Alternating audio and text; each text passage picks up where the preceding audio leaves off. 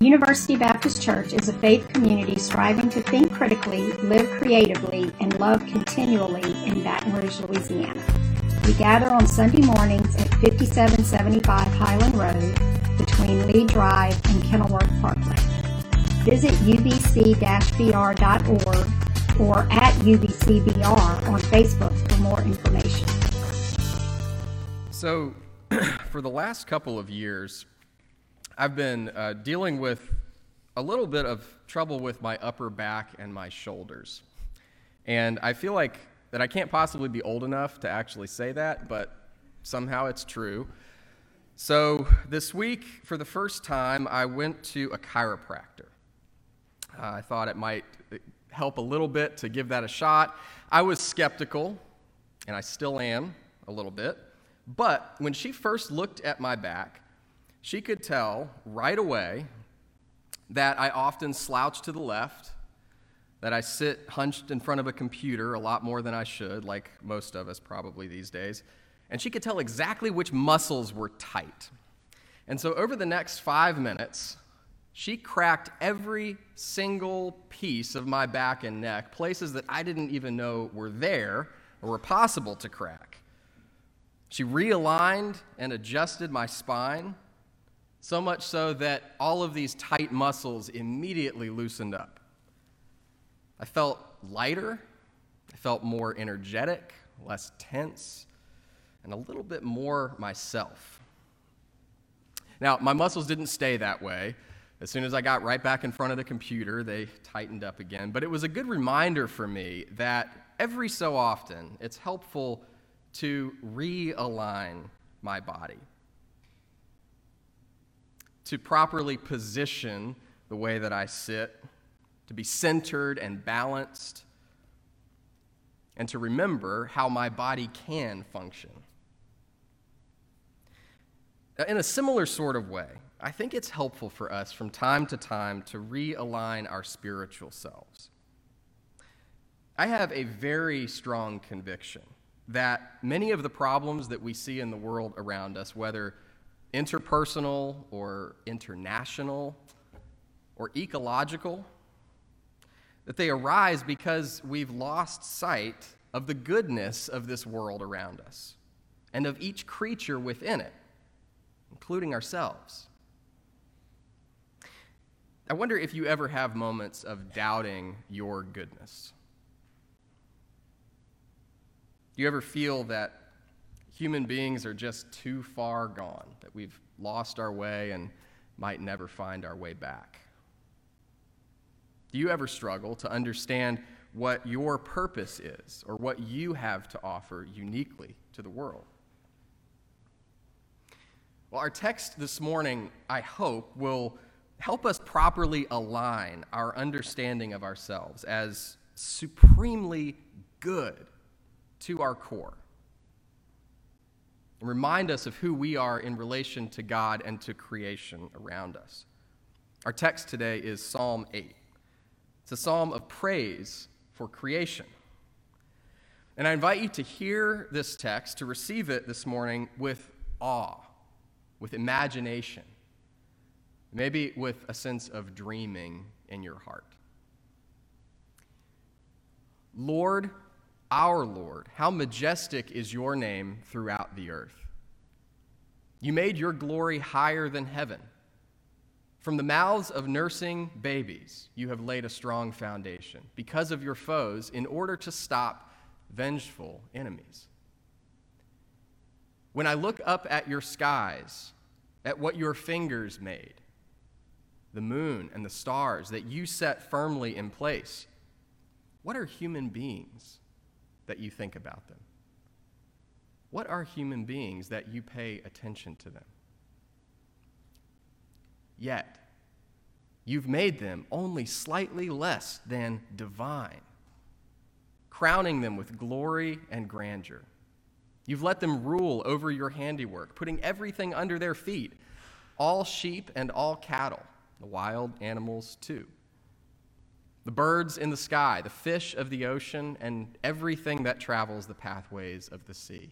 Lord, our Lord, how majestic is your name throughout the earth. And we discussed in our young adult Sunday school class this morning how the Psalms are poetry, and it's helpful to read them as poetry. But it's also helpful to understand that some of these ancient metaphors and images that we read here are a bit different than the ones we might use if we were talking about creation. In the ancient world, the created world was seen differently than we see it today. For them, the stars were literally points of light scattered in a literal dome in the sky that covered all of the earth. To them, there wasn't anything beyond this dome. It was sort of where we get the idea that throughout history, heaven is up there and we are down here, stuck in the mess and the muck. It's also different from the way that Jesus understood God. Jesus believed that God was right here in our midst, that the kingdom of God was right here among us, not separate from us. To give these ancient writers the benefit of the doubt for a second, though, are we surprised that they viewed things this way? With all the suffering and the damaged parts of the world, of this creation that we see? Wouldn't it be easy to imagine that there must be some sort of divine realm out there where things were fixed and perfect and wonderful. Let's not lose sight, though, of the fact that this psalm is meant to evoke hope and wonder in the face of pain and suffering. That it's a psalm of praise for creation and a reminder of God's goodness within it. Even in verse 2, where there are enemies to be vanquished. The voices of the enemies of creation are silenced by the mouths of nursing babies. How much more hopeful can you get than this image of the weakest and most vulnerable having the power to silence all that would do damage to this good creation? That this world is ever birthing new goodness into it and opposing anything that would say otherwise. Maybe, though, you see yourself as a realist. And you have a hard time viewing things in such a hope filled way. I don't blame you. I really don't. There's a lot to look at these days that doesn't seem hope filled or hopeful. But again, I hold a very strong conviction that while pessimism and realism is understandable, I think we might do well to realign our thinking a little bit. If it's too tough to do that with how we view others or with how we view the world around us, then let's at least start with how we view ourselves. I think this psalm can help us do that. Because this ancient poem uses a wonderful little technique called a chiasm. It's a poetic structure that works from mirrored ideas or images at the beginning and the end down to a central theme right in the middle. Now, notice, this poem is bookended in the first and last verse by this exact same phrase Lord, our Lord, how majestic is your name throughout the earth a refrain that focuses our attention on God the Creator. But one level in from each of those, we see the wonders of the created things. On one end, there's the moon and the stars, and we assume the sun. On the other end, there's all of the animals and the birds and the fish of the sea. All of these beautiful pieces of divine creativity and how the writer sees the name of God in each of them. And that isn't hard for us to see, right? Just take a walk outside in nature on a sunny day, notice the birds and the trees and the sunlight, and it isn't hard to be reminded that creation is a wonderful place and that it's good. But how often do you see yourself as a part of that good creation? You can see, the chiasm continues, and right at the center of this good creation that the psalmist praises God for, right in the dead center of it, is you. Right in the middle are human beings. And this central place, by the way, is not meant to give us an elevated sense of importance. Let's be very clear about that. As if we get to tread over all of creation, using it selfishly for our own benefit. Because that selfishness is what creates all of the problems that we see in the world, both ecological or interpersonal. Rather, the writer is calling us back to Genesis chapter 1, which I know many of us are familiar with, where we are charged with caring for all of these parts of God's creativity, to be the ones to bring healing to the creation around us. For humans to be in the middle of the poem reminds us that our place is right in the midst of creation, in the midst of the natural world, where we come from, in order that we might partner with God in bringing healing and wholeness to it. And now you may say, as I do often, what could I do? What do I have to offer to bring such healing to the world around me? We have to go one step further in the psalm to the real core idea, to the conviction of the psalmist, which comes in verse 5. You have made them only slightly less than divine, crowning them with glory and grandeur. This word divine by the way, sometimes is translated as the angels, is actually the Hebrew word Elohim. The same word from Genesis 1 when we read that God, Elohim, created all things. You have made them only slightly less than Elohim, the writer's saying. The psalmist wants us to see that not only are we simply empowered by God to bring healing to the world around us, not only are we tasked with the responsibility of caring for creation, but that within each of us is the very divine spirit. The same divine spirit that brought all of this into being in the first place. This idea of humans taking on the divine nature, of taking on the spirit of Christ, we might say in another way, is what theologians call theosis. And if this sounds odd to your ears, it's likely because most of Western theology has taken a different route, emphasizing sin and brokenness and evil and a whole lot of negativity. And while sin is extremely important to deal with, especially our sins related to how we treat one another or the earth the negativity that pervades our collective consciousness, and I know you know what I'm talking about, we see this around us all the time. That negativity is, I think, what leads us to enact violence and horrors on creation and on one another. We project our negative view of ourself outward to those around us. Well, Eastern theologians throughout history have focused a bit more positively on human beings, choosing instead to see our potential, to see us with hope and possibility. I'll remind you of several verses from the scriptures that tell us this. In 2 Peter, we read, Through his honor and glory, he has given us his precious and wonderful promises that you may share in the divine nature.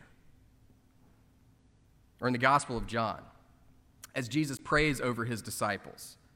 He says, I pray they will be one, Father, just as you are in me and I am in you. I pray that they also will be in us. Or from 2 Corinthians, as the apostle is reflecting on this divine human dynamic. All of us, he writes, are looking with unveiled faces at the glory of the Lord as if we were looking in a mirror. We are being transformed into that same image from one degree of glory to another. Now, later in history, many of the saints and the early theologians of the church wrote similar ideas. Ideas that have been taken up mostly by Eastern Christians and the Eastern church today. St. Athanasius, for instance, on speaking of Jesus, writes this.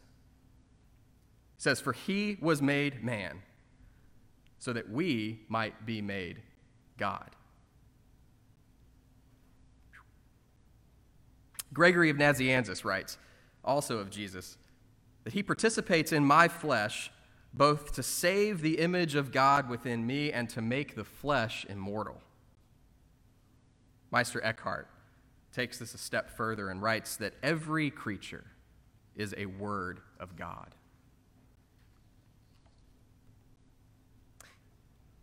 You might be familiar with Thomas Merton, the uh, very influential Trappist monk who lived in the United States in the middle of the 20th century. He has a fascinating story of conversion. Ended up becoming a monk uh, later in his life, but he had a radical experience of divine revelation on one day in Louisville, Kentucky, of all places. And this is what he writes about it.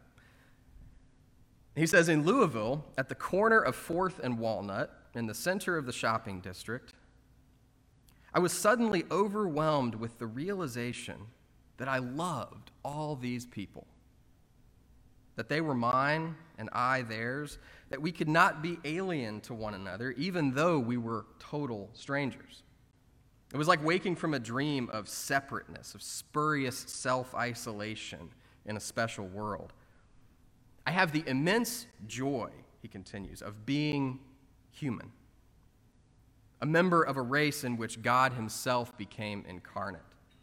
As if the sorrows and stupidities of the human condition could overwhelm me, now that I realize what we all are.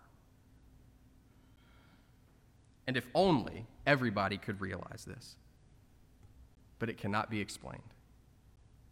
There is no way of telling people that they are all walking around shining like the sun. You shine like the sun, Merton says. Sometimes that's hard for us to feel or to see. Sometimes we're down on ourselves. We don't know how to find a place in this world or find our own purpose. Merton would say, you shine like the sun just by being you. Jesus prayed that you would find your very being in God with Him. Far from decrying how terrible or sinful or awful we all are. This wisdom from the scriptures and some of the greatest teachers in church history tells us that the problem is simply that we've forgotten how good we are that we've forgotten our place in the order of creation as divine representatives, as the very body of Christ himself, as Paul will go on to say later. And what would Christ do? What could we do? Other than care for and nurture and love this creation into being.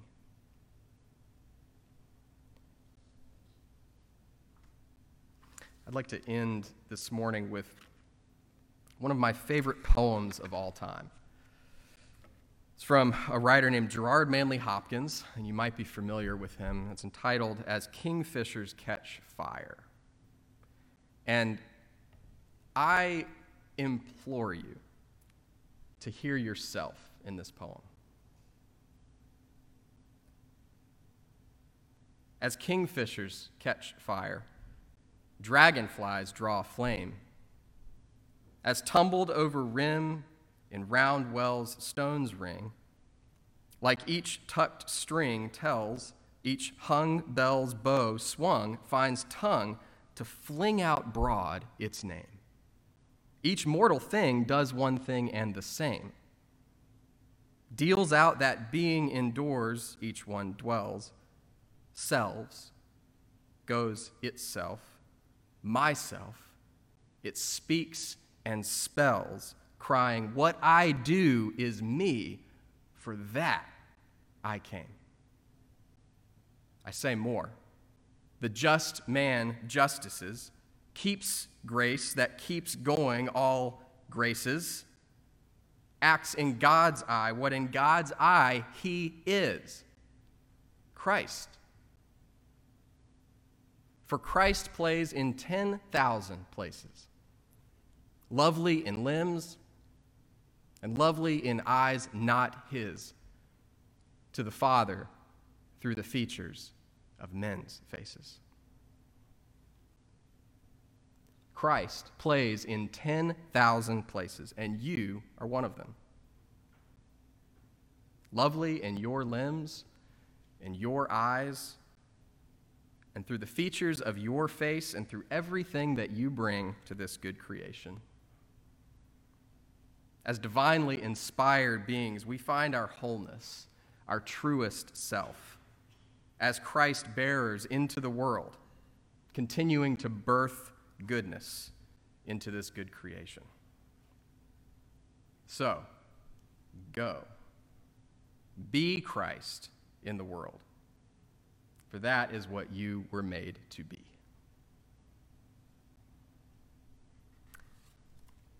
For our time of response this morning, I invite you to continue reflecting on this poem, on the wonder of you in all of your uniqueness and your Christness. Allow God to encourage you and to clarify in you what it is that you bring uniquely to this world.